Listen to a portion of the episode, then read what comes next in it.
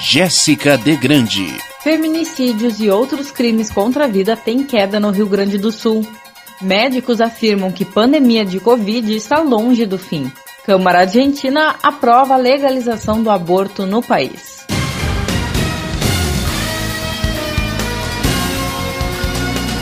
Estação da Notícia.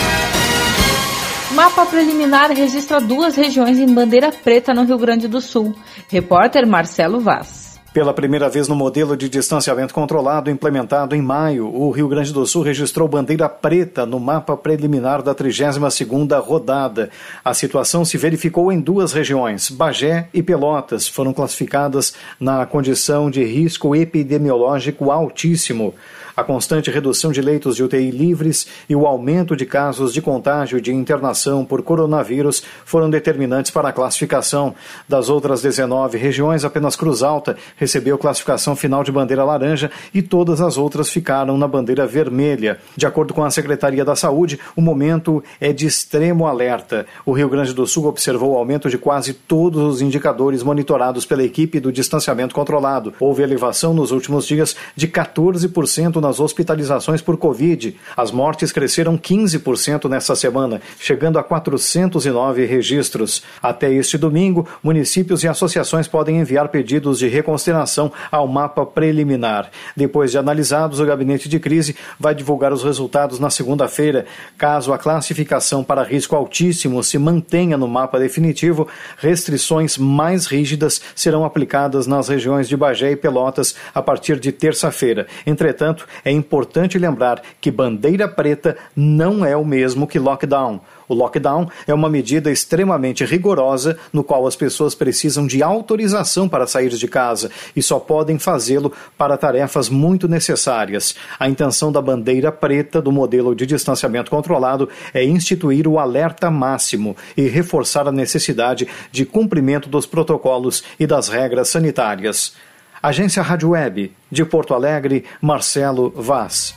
A contratação de profissionais capacitados para atuar na linha de frente do combate à Covid-19 voltou a ser um desafio no Estado. Pelo menos 32% de 70 hospitais geridos pela Federação das Santas Casas e hospitais filantrópicos do Rio Grande do Sul relatam ter dificuldades na contratação de médicos e enfermeiros nesse momento.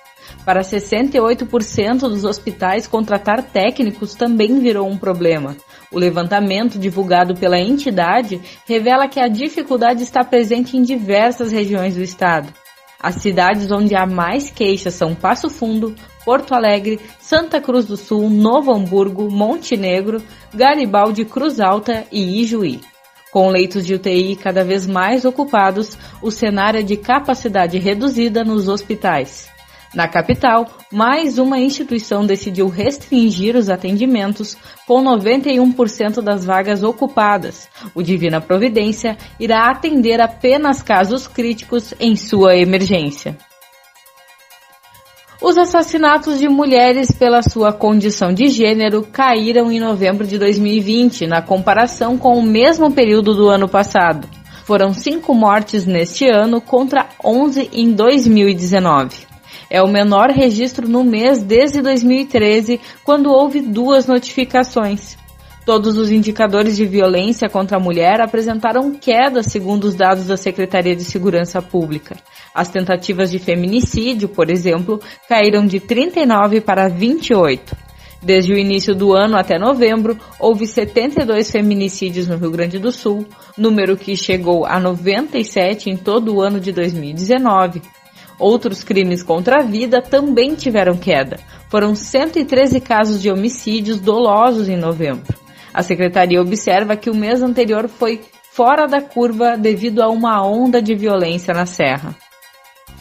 Brasil tem 672 mortes em 24 horas e total ultrapassa 180 mil. Repórter Breno Zonta.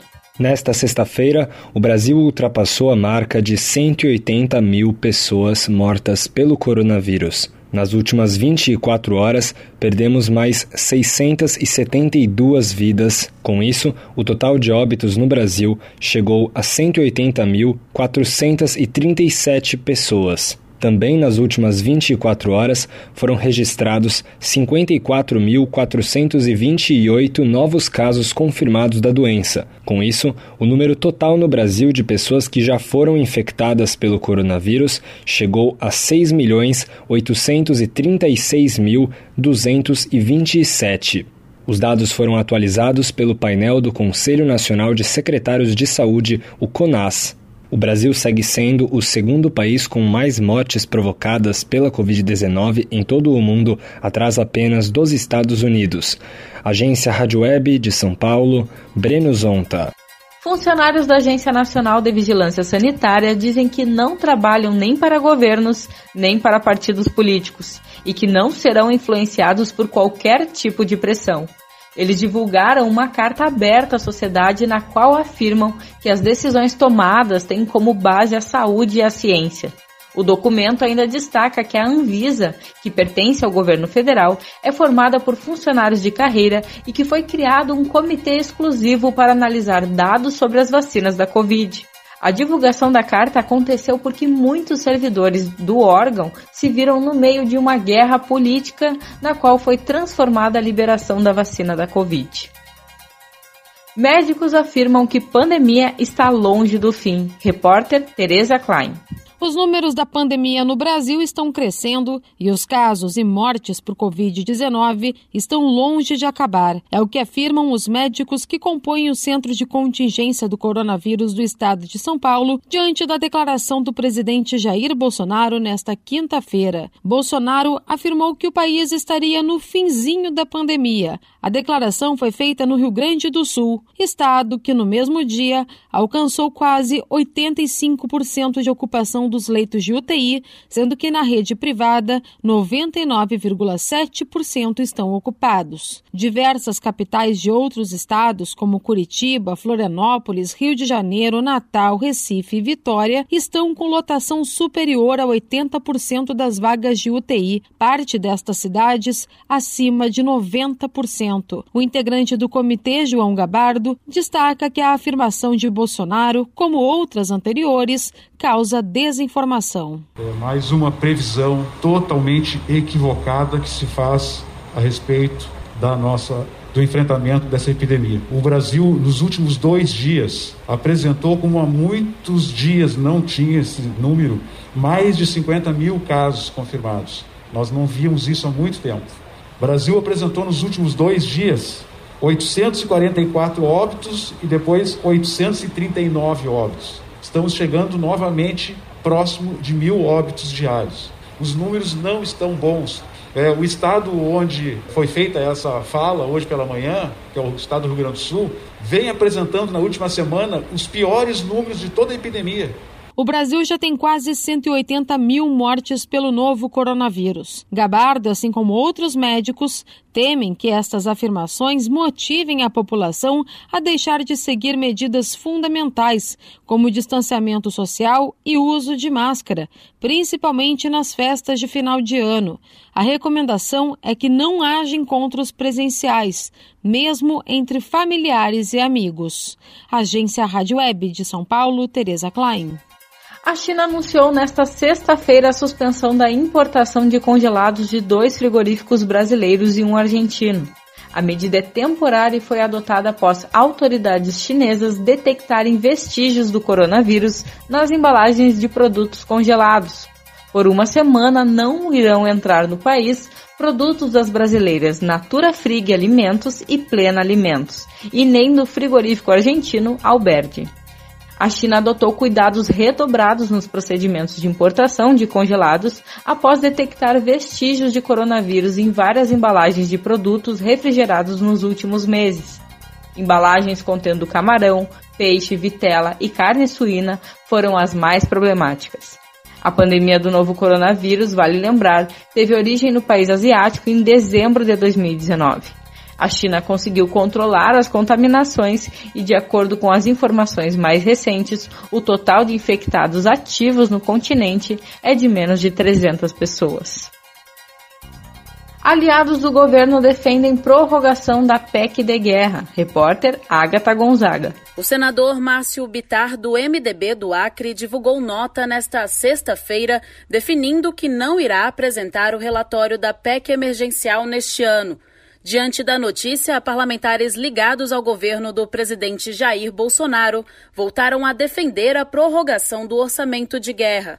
Durante a semana, o atual presidente da casa, o deputado Rodrigo Maia, foi enfático ao dizer em coletiva de imprensa de que não iria colocar o assunto em votação na casa. Não haverá votação de prorrogação de calamidade nem da PEC da guerra. O governo trabalhe para organizar o seu orçamento dentro das regras atuais, respeitando a regra de ouro que parece que o Senado está mudando, que nós não vamos aceitar.